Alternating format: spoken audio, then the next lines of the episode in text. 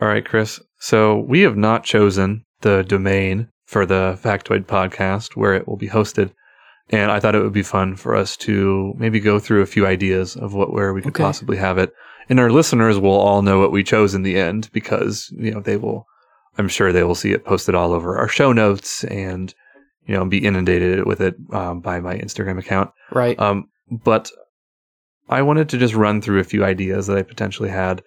Uh, have you seen how crazy the list of you know d- top level domains are, and how just so specific some of these can get? Yes, I have seen. I've gotten a little into that myself. Never purchased one personally, but I've gotten into it. Sure. I mean, just as I'm going through alphabetically, we've got dot Black Friday.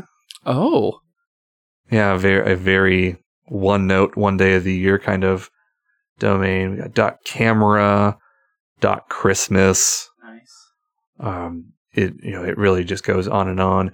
Uh, but a few of the ones that I was thinking that might be good for you know our podcast, I like the idea of you know we, we can start really boring. We can start with a you know a factoidpodcast.com, but then maybe jazz it up a little bit. Maybe move to factoid.zone, factoid.cool, factoid.fun. Um, I think my personal favorite right now is chrisandpeyton.fun. And I, I- that's my favorite as well. Yeah. okay. Yeah. Now, uh, I do definitely love to have, you know, vanity URLs. And I think, you know, what really goes into a good, you know, domain name for me is really everything that makes it not good. Uh, I think some of it is, I like a confusing one. I like the, the dot to be in an area that doesn't make sense. Uh, I personally own, I have, I've had some vanity URLs over the year. There's, I think I pay twenty dollars a year for a redirect to my regular website. Uh, Okay. so I'm the proud owner of PeytonGessel.hiphop, Nice. and it just re- redirects to my portfolio of like video work and stuff. Uh, but the moment that I found out that dot .hip hop existed, I mean, I've been paying ever since, and I It's think worth it. I think my rates have even increased over the oh years, wow. and uh, you know, I feel like it is it's a necessary expense. I think so too. And all like obviously, you're gonna need that if you ever become a DJ. it was very confusing when I was migrating this .hip hop domain over to a different like domain uh, company, and my my redirect wasn't working. Like I would type in the .hip hop and it wasn't showing up. So I had to call tech support for this company and explain to them why my .hip hop domain was not redirecting to the .com. And I felt like I just had to tell the guy, I am not a rapper and this is just a dumb joke. That's funny. Not that he couldn't tell by who I am. and where you were redirecting to. Oh, absolutely. Right. That's funny. Yeah. So I might also have to look into uh, the. There's a domain name for people that live in Indonesia, but I think it is available to people outside of Indonesia, where you can get a dot .id. So we could even do facto.id. I like that. I like that. It- that that leads me to the next question. Can, like .ca, .uk, whatever, all this stuff, right? Country bases, like geocodes or whatever. Yeah. Are you allowed to have those in the U.S.? I Can you host a .ca in the U.S. or can you pay from the U.S. for a .ca hosted website? I don't know, and I think it may be related to the governments. Like I think there are certain ones that have restrictions. Like I think the Indonesian government says we would love to have a little bit of extra business. We will allow people that aren't from Indonesia to to do that. Uh, but honestly, I don't know. I know that I've listened to podcasts and stuff about it. I know that like, and I don't remember super details. So, you know, obviously I'm going to be corrected on this, I'm sure. But how I think it works is I'm, I'm pretty sure almost any combination of anything can be used after the dot as a domain name. But I'm, I'm pretty sure it works is like there are big, big, big companies who exist solely. They like buy up in bulk every domain and then sell to you a single use of it like Oh. for blah blah blah dot id like big companies own like millions of them and so when you're buying it if i understand correctly like you know how you can get a website from blah blah blah domains google domains whatever right Yeah. i'm pretty sure they all get them from other places like they're not like godaddy or whatever doesn't own the domains Okay. google domains doesn't own the domains they just have access to let you purchase them through them so i think like big companies and i don't remember the name of the company but multiple ones mostly one own all of them.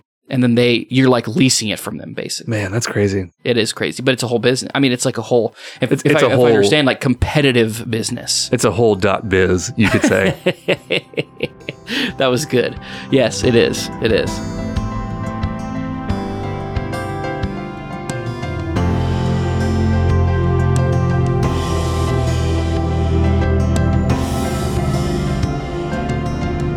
Welcome to the Factoid podcast. You didn't ask for it, but we're going to tell you anyways. My name is Peyton Gessel. And I'm Chris Humphreys.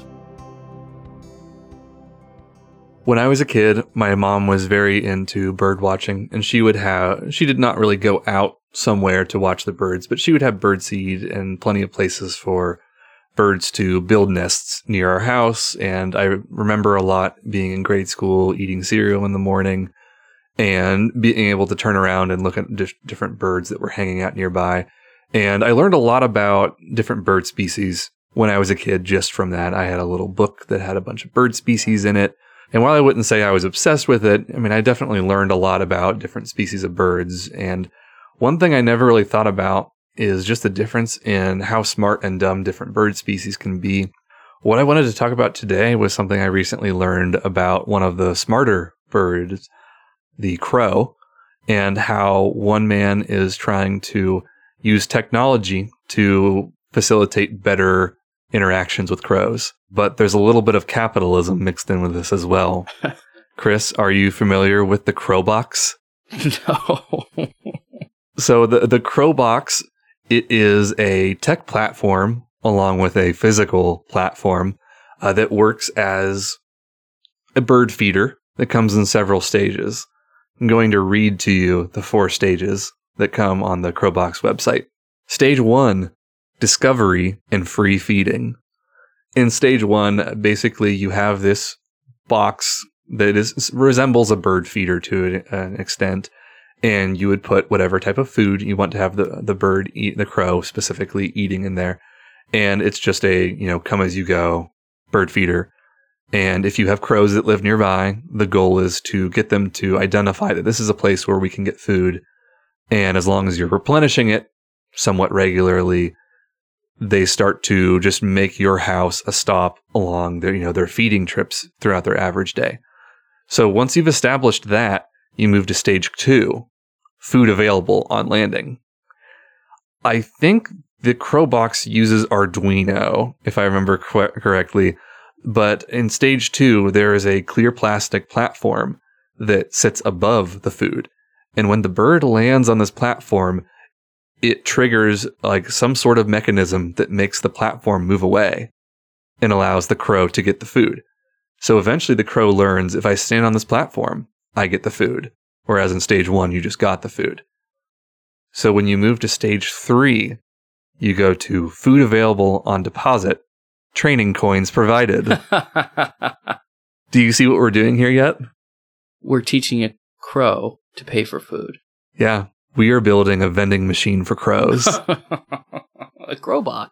yes. So on stage three, you put coins on top of the platform, and now the platform only moves away if the crow kicks the coins into the bottom level of the crow box. And eventually, through enough trial and error, it's going to either pick it up or accidentally kick the coins and they'll fall to the bottom. And it learns that now this is what you must do for food. Now, stage four is the final stage food available on coin deposit.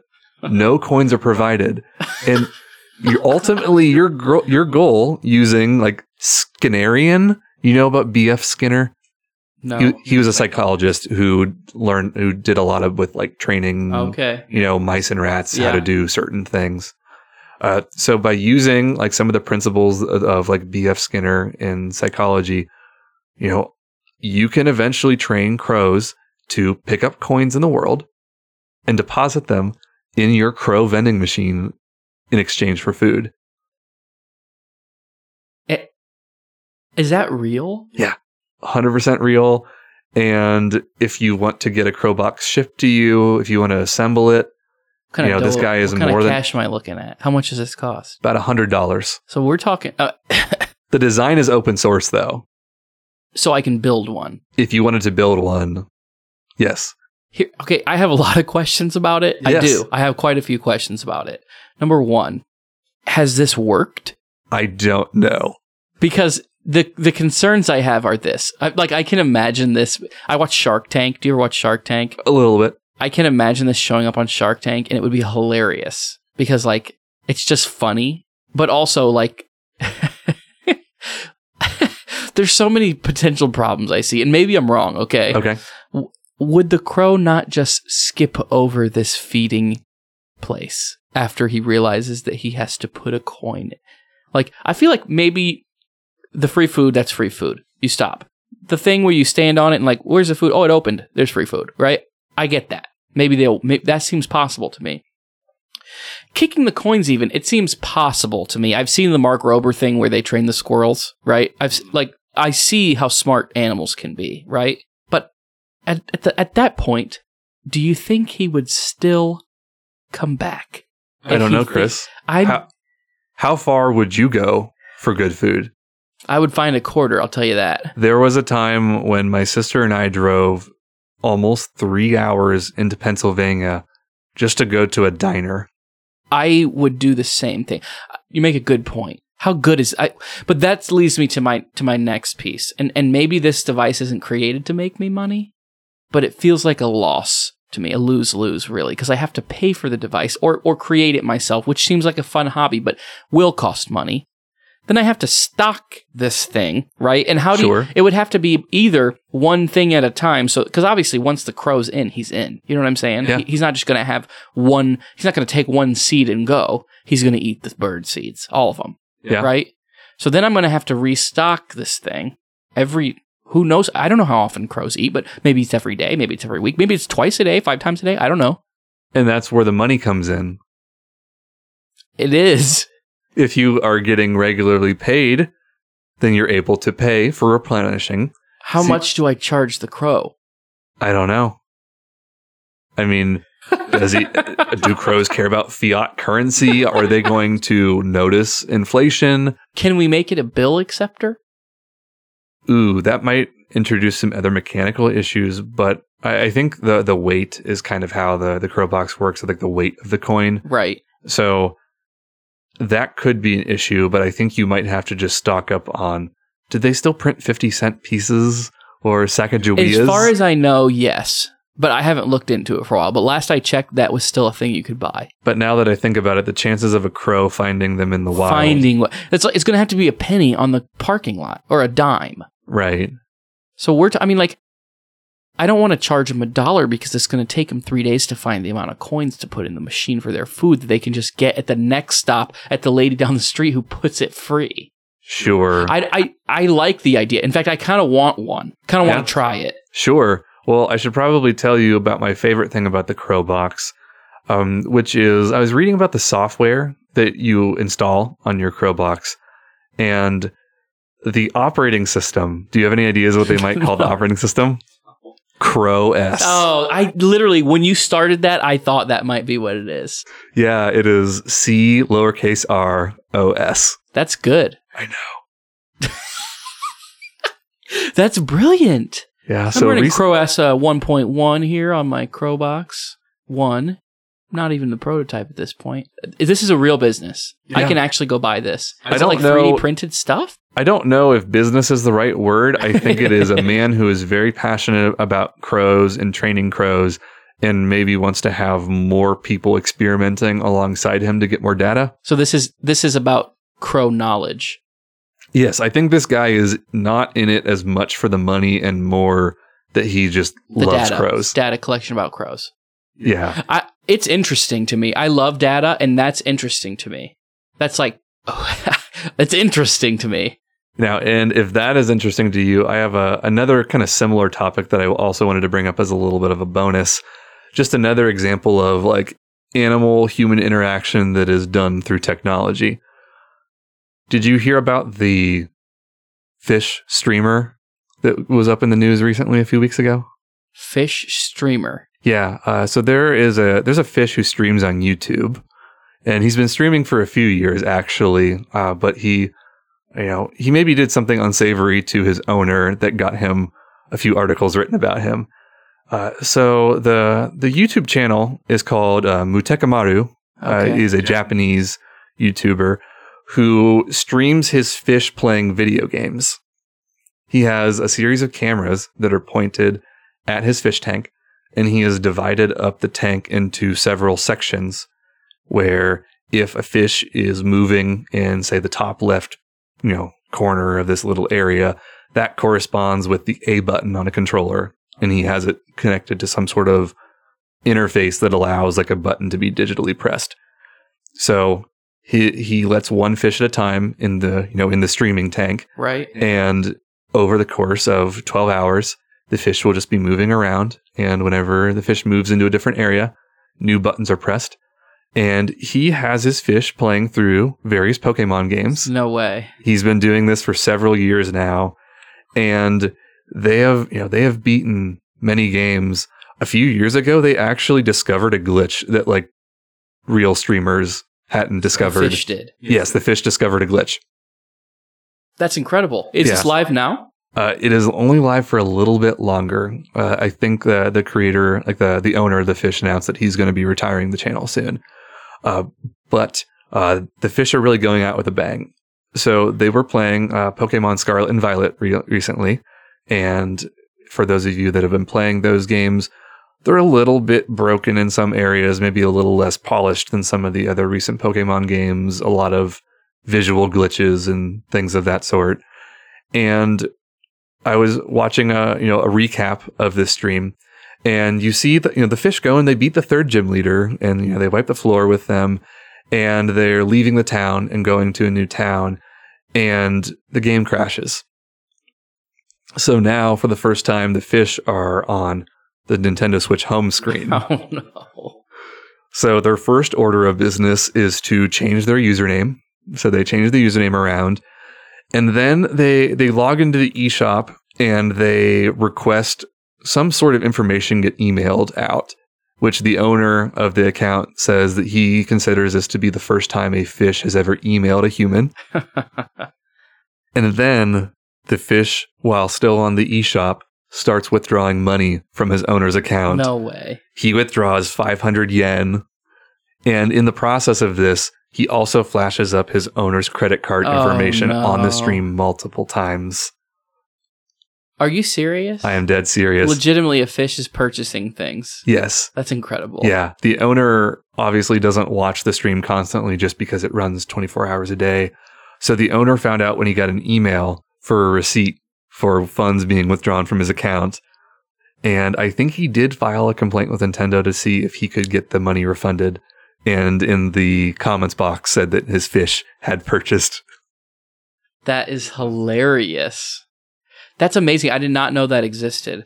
I did, however, that's not the first time I've heard of a fish controlling a computer, though. Really? Yeah. Do you know there's a guy on YouTube who just came out with a video in the past month. It's a brilliant video where his fish trades stocks for him. Whoa. And this fish, it's the same kind of thing, much less complex, right? But it's like the tank is split into two two sections. One side being one stock, the other side being another. Uh, and it's like I, those stocks are chosen based on some set of data. I'm not sure what it is. Uh, and depending on whichever side the fish hangs out on longer in a minute, that's the one that he'll choose. And he did it where it was like I don't. I think it was like maybe ten or twenty thousand dollars for the fish, and ten or twenty thousand dollars uh, using like stock API going off of Wall Street bets on Reddit, which Yeah. are just like ridiculous. You know, like ridiculously risky, non. You know, like Yes. s- and so the fish goes up against Wall Street bets automatically. Fascinating video. Fish ends up making way more money than Wall Street bets does. Oh, man. And so that's that's interesting. Like I I had never heard of a fish doing something like that, but I almost it sounds to me like my guy stole it from your guy. Like the idea of it. Possibly. Because yeah. your guy's been going for a while. Yeah. I, And it's I- just all like his is, his channel's like engineering based, so it's like all about like how he created the thing for to get the fish to do it, and then it's it's a funny video. right. That's interesting. Huh. cool. Speaking of uh, vending machines, I have something that I would like to share with Yes. you. This it, it perfect timing because I had this thing I was thinking about this week a lot, and it's a story of my childhood. And when I was younger, uh, we didn't buy a lot of soda when I was a kid. We didn't buy much. I call it soda. Other people call it pop. I actually think I grew up calling it pop. We, we didn't have much at my house when I was growing up. I think it was a specific choice of my mom because it's just not healthy, right? I, I respect it. I think that's a good idea. But that's something. I drink a lot of soda now. Let But- the record show that there is a can of Coke sitting on the table, and it is Yes. Chris's. yes, and it's gone. Uh, and so I, I drink a lot of soda now, right? And I think that's partially in rebellion to my mother for not letting me drink it as a child. I don't know, maybe not, but because she let me drink it. Don't get me wrong. All that to say, we would go to Walmart, we'd go shopping or whatever. My mom would do grocery shopping, we'd be together. And I'd be there too. And on the way out, there was a Sam's Choice soda vending machine outside the Walmart, which they don't have those anymore. I assume because they just started, it wasn't worth the the maintenance and upkeep or whatever. There, there's not many of those still in existence. But there was a Sam's Choice vending machine and Sam's Cola, right? I'm a cola drinker. I like Coke. Sam's Cola isn't that good, right? It's Sure. it's fake off-brand cola just isn't very good. That's kind of a fact. Um, but Sam's Cola is better than no cola, and I and I was used to no cola. But that the fun part about that vending machine was it was a one quarter, right? For a long, long time, like longer than soda should have been one quarter. It was one quarter, and so but but this is when I was younger. My mom would give me a quarter, and she'd let me go pick one, and sometimes she'd give me two quarters because she would want one or whatever. Well, soon it happened to where this vending machine, you'd put your quarter in, pick your soda, it would give you the soda, give you a quarter in change, and you could go, right? So literally it, it was just Free. a, it was a free soda. And so after a while, my mom and I took advantage of this a couple times. She would give me one quarter, I'd go get us two sodas, and we did it, it didn't we didn't do it that much. I think they either got rid of the vending machine or fixed the problem or we just stopped exploiting it. I don't know. Sure, I'm sure the Walton family was distraught at the amount of money they were losing They were. due to that, and immediately fixed it. Exactly. They they they track those kind of numbers for sure. They would know that. And so we, you know, we we, we took advantage of it a few times. I remember. Um, often I would get my mom a root beer because she liked root beer, and I would get a coke, and that happened just a couple times. I remember, but I remember thinking, free stuff out of a vending machine. That's incredible. And so I thought, how else can you get free stuff out of a vending machine? And no, I didn't get. I didn't actually try, but you hear the stories, you hear the you hear all the tricks, right? on and the so, quarter. right. So I've been I've been looking into some of those tricks of the trade of how to get things out of a vending machine, and what I've learned is kind of interesting, right? And it led me into something. Uh, it led me into s- more things, but with the vending machines, right? The old standard that you always read about is you you tie a quarter with a string and you drop it down, and then you can pull it right back out. Well, that was a viable option at a time in history, right? It's true. But very quickly, vending machine companies and coin operation, like people who create the coin operations or the, the mechanisms that co- collect coins on a machine, they figured that out relatively quickly that this would be exploited and this would be taken advantage of. And it was. And so that is when they created the first iteration of it was there was like a blade that once you drop the coin in, you could still pull it out, but the blade would cut the string, right? Ooh, that was the first iteration. very and that's dangerous, fascinating, but right? also very fascinating. Exactly. So that is the first way they did it, but soon after that, they realized that people were finding other ways of exploiting. So they just created a. th- It was like it's like a latch that's one way. Coin goes in, can't come back out. So no matter how hard you try, you can't pull that coin out on a string. In fact, it basically ruins the coin operations of that machine. Someone has to come fix it, right? So it's not a good thing. Don't try that. Right. Right. But there are still ways that you can get around coin machines. And I don't know if you've noticed when we travel, when me and my wife, we stop at rest stops a lot. And Yeah. rest stops often have a room or a building filled with just random vending machines. And these rest stops are updated not that often, right? Because there nobody mans them. Like it's just they just sit around. You've been to them, I'm sure. Of course. They're kind of desolate places. No, please tell me about these vending machines you speak of. And so vending machines at rest areas, sometimes in in the modern society we live in, I pay with a card 99% of the time. Well, vending machines often have additions on them, right? New machines that are hooked into the physical mechanism of this vending machine that can accept a card payment. But I don't know if you've noticed, not all machines, but a lot of machines, that's just an extra piece of hardware. And the coin acceptor is still the original coin acceptor from the vending machine, Yes. right? Because this thing, it'll accept bills, it'll accept a card, but that's a separate piece. So there are still vending machines out there that have very old coin mechanisms on them, which leaves them relatively vulnerable. But that did not stop companies from creating more safety precautions. You can buy pieces of, of material that are of similar size and shape to a coin. They, they refer to those as slugs in the biz, right? That's called a slug. And so you can buy slugs that are eh, whatever, right? XYZ size, they're quarter size, dime size, penny size. You can buy those. I looked them up. They're a lot harder. You're not supposed to buy them, right? But you could buy them. And a lot of times they're even like washers and stuff, right? And so it used to be you could literally throw a washer down and it would work, right? But now they have created these things called slug busters, which are of varying technology, but some of them are weight, some of them determine the weight, the size, the diameter. Some of them are magnetic, so they determine whether or not a coin is magnetic because coins like in the US anyway, coins aren't magnetic, Right. right? And so a lot of times slugs are magnetic because it's a lot cheaper to make a magnetic metal alloy or whatever than it is to make a coin, whatever the composition of a coin is. So they're magnetic. Uh, and so if you drop a slug and it's magnetic, it'll just spit the coin out because they know it's not a coin. That that's the main one, right? That but there there are many different things that determine, and so you can in fact still get around it, but it's a lot harder than it used to be because they've been doing these coin busters they call them for years and years, right? Yeah, I was that about to ask if there is a like a slug busting community that you have gotten into. no, I wish, I wish, I wish there was because again, I'm not really planning on you know getting free stuff out of vending machines. I, Sure. I would take advantage of another free quarter thing if I if it came up, but Right. Slugbuster also uh, probably was my Xbox gamer tag in 2007. that's a good one. It's a good one. I would. Yeah. That's one you want to hold on to. Probably worth some money in Yep. that in that community. Basically, I've learned that's how that works. But I was also thinking, well, it's not just vending machines that take coins, right? There are many things that take coins. So I wonder if that technology exists for other things, like a laundromat. like a laundromat, right? Because those take again, they sometimes accept coins. They sometimes are created to where you have to like you know preload a card, and they all take this weird preload laundry card, whatever. But but that's the case too. A lot of those have older style coin mechanisms. Similar. I don't know if you've ever been to like a, a restaurant that has those machines. Like where you put the coins in a slot and then you shove in the bar and pull it out and like a sticker will come out. Have you Yeah, ever like a, like a gashapon. A lot of time, I don't know what that is, but maybe. Are they uh, like in little capsules?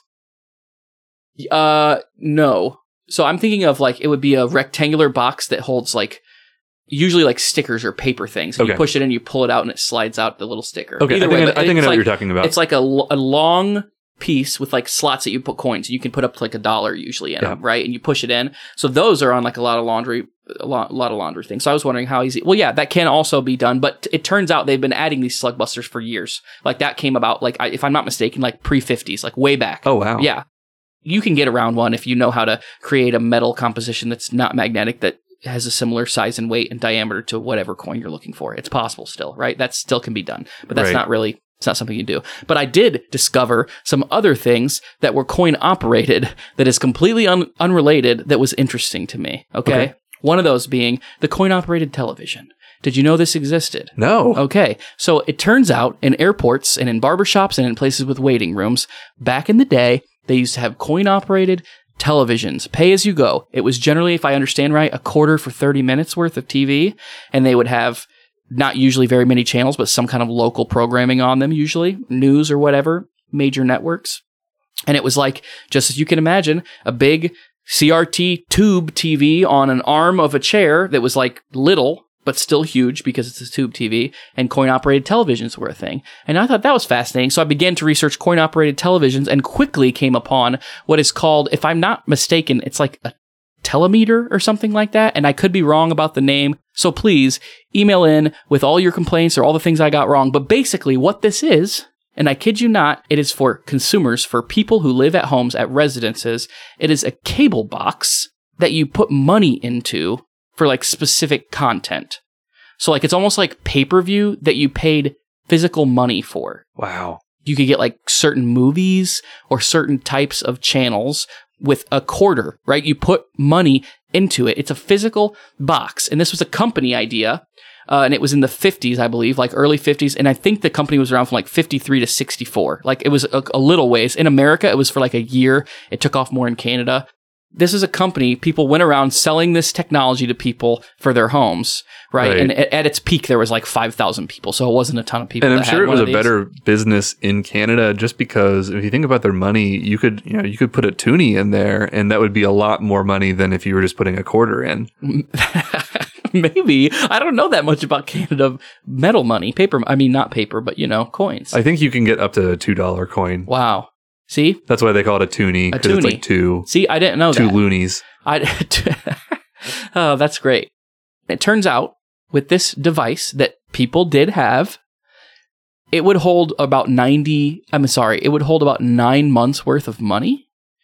And so somebody from the company would come around and collect the money. They would come to your door and they would collect the money that you had put in your box for this Wow. for this right but they only came every six months so if you missed them you had to basically time your tv so that you didn't put too much money in it so that you ran out of tv to purchase in that three month gap because it would only hold nine months worth of money oh wow. so it's interesting because like people must have been just better natured or maybe this is why the company doesn't exist anymore but if i had a box that i had to put my own money in and no one was going to look at it for six months i would try to figure out how to get the money out of it There's plenty of time for you to come up with schemes. And so maybe that's why it doesn't exist. I don't know. But that's another coin operated thing I found out. I'm glad you don't have to put a coin in to watch TV anymore. That's all I got to say. Now, We do technically, I guess, if you think about it. sure. I think ultimately I just want to combine our two ideas together and I want to train a crow to Pay to Put- watch TV. yes. That'd be incredible. We reach out to this man who's creating the Crow box Okay. and call it Kroku. Oh my gosh. Oh my goodness. Let me just reserve a domain name here quick. Kroku.tv. I hope it ex- I hope it doesn't exist. I hope Kroku.tv is available. Oh my goodness. Amen. Yeah, um, I'm personally okay with just having many vanity URLs for our podcast.